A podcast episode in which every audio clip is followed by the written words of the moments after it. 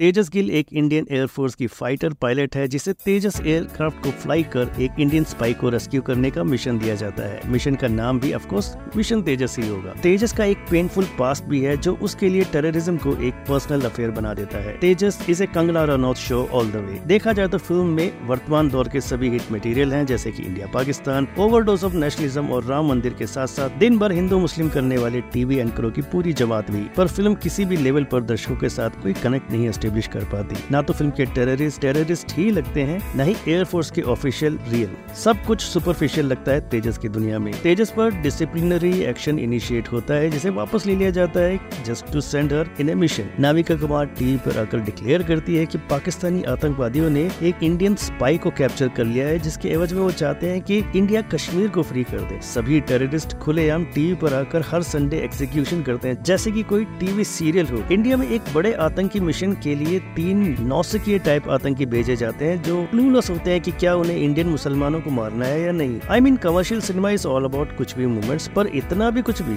शाश्वत सचदेव का म्यूज़िक एक सेविंग ग्रेस है। Maybe for the sake of Muslim representation Anshul Chauhan का नाम अरफा रखा गया है। हालाँकि अरफा को कोई बैक स्टोरी नहीं मिली है, फिर भी उनका काम अच्छा है। तेजस एक अच्छे प्लॉट को बहुत पोरली एग्जीक्यूट करती फ़िल्म है with wrong intention that you can easily fail Tejas को फ़िल्म के बाद की रेटिंग रहेगी 2.5 स्टार्स की।